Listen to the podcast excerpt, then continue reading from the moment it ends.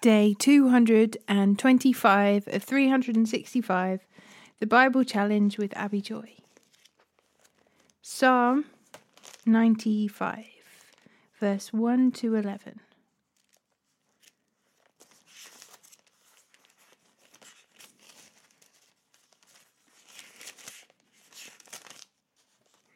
Come, let us sing to the Lord. Let us shout joyfully to the rock of our salvation. Let us come to him with thanksgiving. Let us sing psalms of praise to him. For the Lord is a great God, a great King above all gods. He holds in his hands all the depths of the earth and the mightiest mountains. The sea belongs to him, for he made it. His hands formed the dry land too. Come, let us worship and bow down. Let us kneel before the Lord our Maker, for he is our God. We are the people he watches over, the flock under his care. If only you would listen to his voice today. The Lord says, Don't harden your hearts as Israel did in Meribah, as they did at Massah in the wilderness. For there your ancestors tested and tried my patience, even though they saw everything I did. For forty years I was angry with them, and I said, They are the people whose hearts turn away from me. They refuse to do what I tell them. So in my anger I took an oath. They will never enter my place of rest.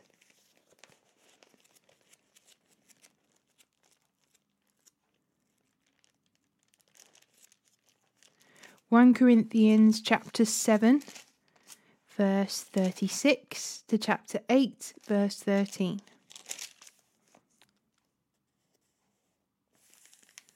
But if a man thinks that he is treating his fiancée improperly and will inevitably give in to his passion, let him marry her as he wishes. It is not a sin.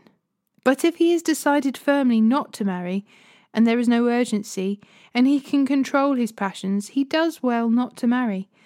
So the person who marries his fiancée does well, and the person who doesn't marry does even better. A wife is bound to her husband as long as he lives. If her husband dies, she is free to marry anyone she wishes, but only if he loves the Lord. But in my opinion, it would be better for her to stay single, and I think I'm giving you counsel from God's Spirit when I say this. Now, regarding your question about food that has been offered to idols. Yes, we know that we all have knowledge about this issue, but while knowing makes us feel important, it is love that strengthens the church.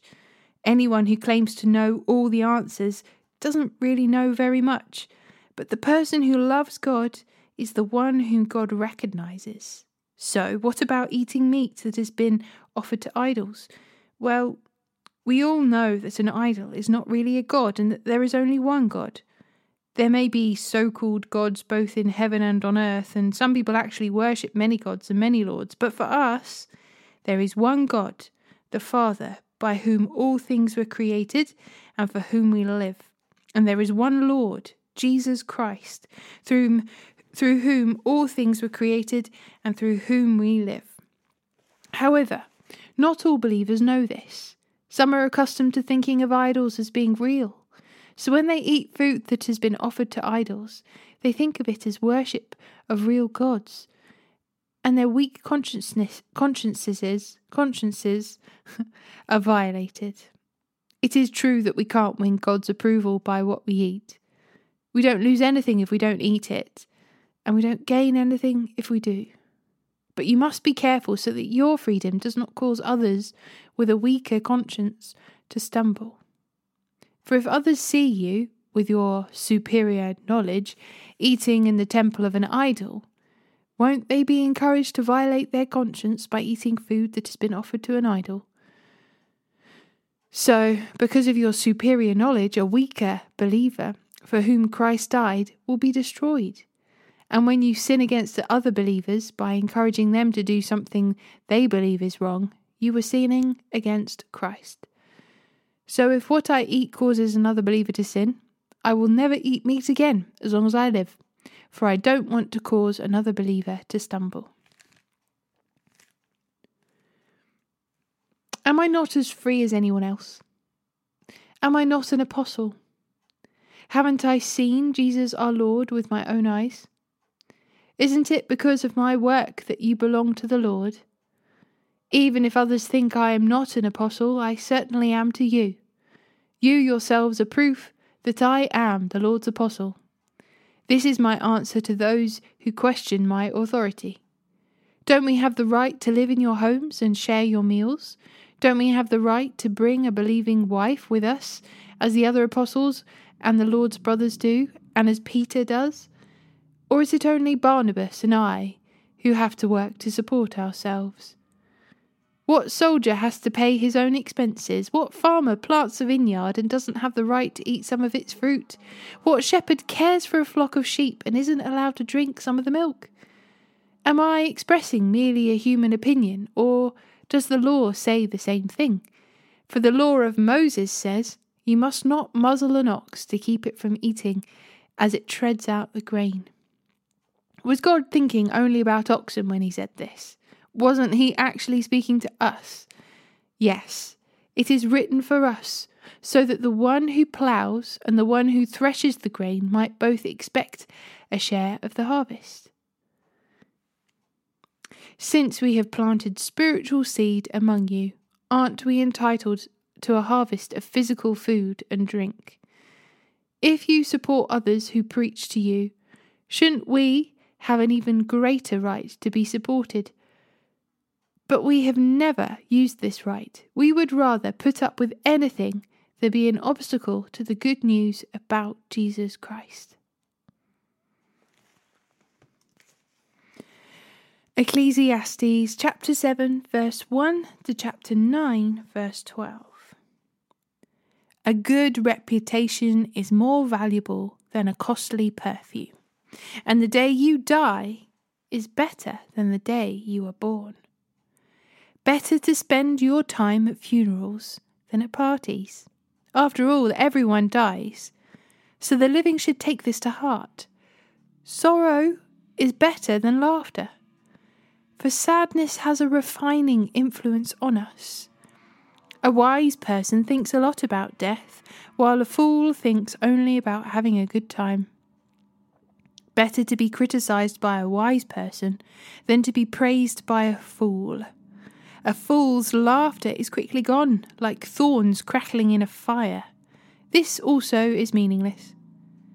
Extortion turns wise people into fools and bribes the corrupt bribes corrupt the heart. Finishing is better than starting. Patience is better than pride. Control your temper, for anger labels you a fool. Don't long for the good old days. This is not wise.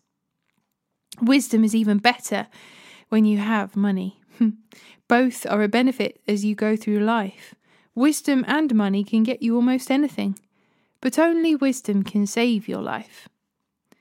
Accept the way God does things, for who can straighten what He has made crooked? Enjoy prosperity while you can, but when the hard times strike, realize that both come from God.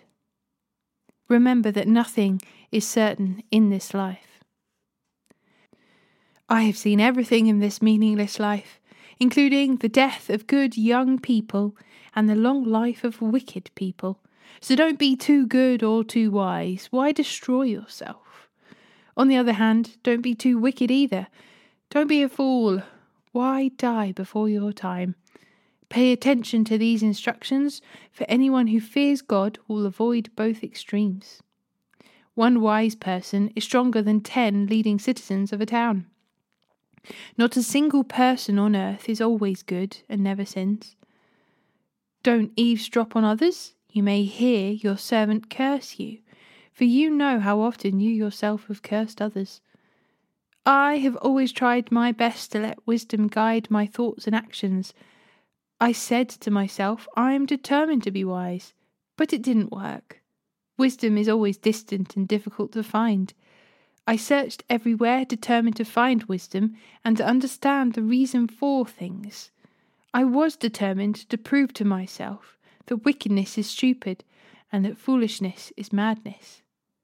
I discovered that a seductive woman is a trap more bitter than death Her passion is a snare, and her soft hands are chains.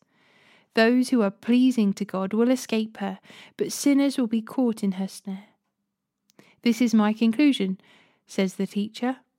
I discovered this after looking at the matter from every possible angle. Though I have searched repeatedly, I have not found what I was looking for. Only one out of a thousand men is virtuous, but not one woman. But I did find this God created people to be virtuous, but they have each turned to follow their own downward path.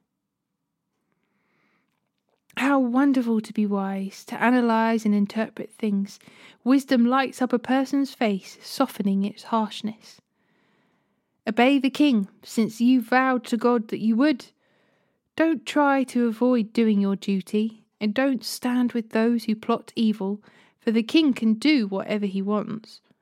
His command is backed by great power, no one can resist or question it. Those who obey him will not be punished. Those who are wise will find a time and a way to do what is right, for there is time and a way for everything, even when a person is in trouble.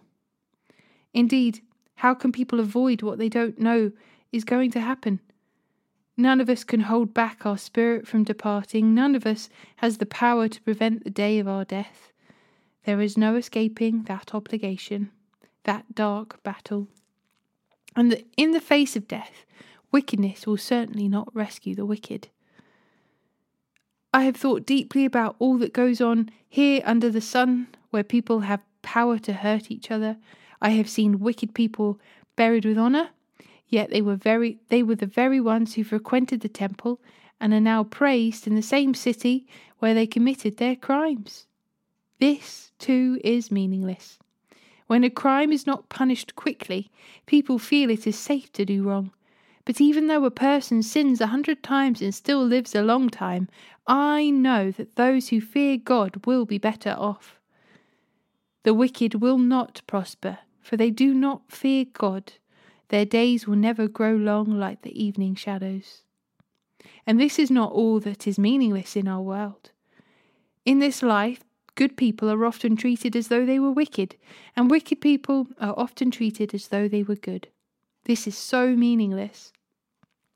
So I recommend having fun, because there is nothing better for people in this world than to eat, drink, and enjoy life.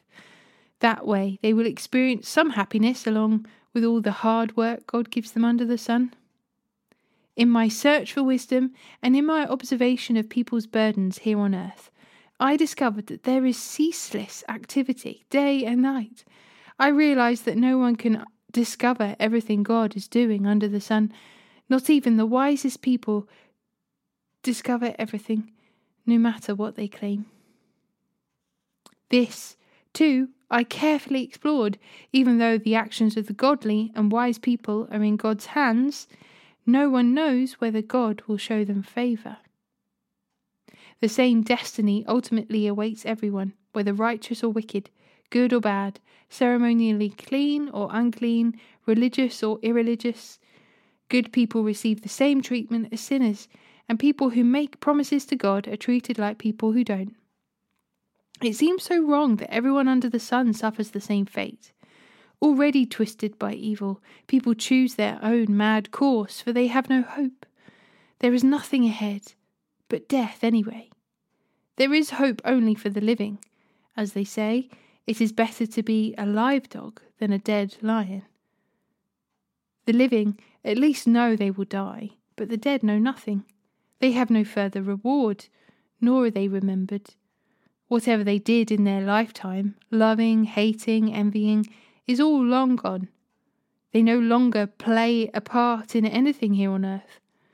So go ahead, eat your food with joy, and drink your wine with a happy heart, for God approves of this. Wear fine clothes with a splash of cologne. Live happily with the woman you love through all the meaningless days of life that God has given you under the sun. The wife God gives you is your reward for all your earthly toil. Whatever you do, do well, for when you go to the grave, there will be no work or planning or knowledge or wisdom. I have observed something else under the sun. The fastest runner doesn't always win the race, and the strongest warrior doesn't always win the battle. The wise sometimes go hungry, and the skilful are not necessarily wealthy, and those who are educated don't always lead successful lives. It is all decided by chance, by being in the right place at the right time. People can never predict when hard times might come. Like fish in a net or birds in a trap, people are caught by sudden tragedy.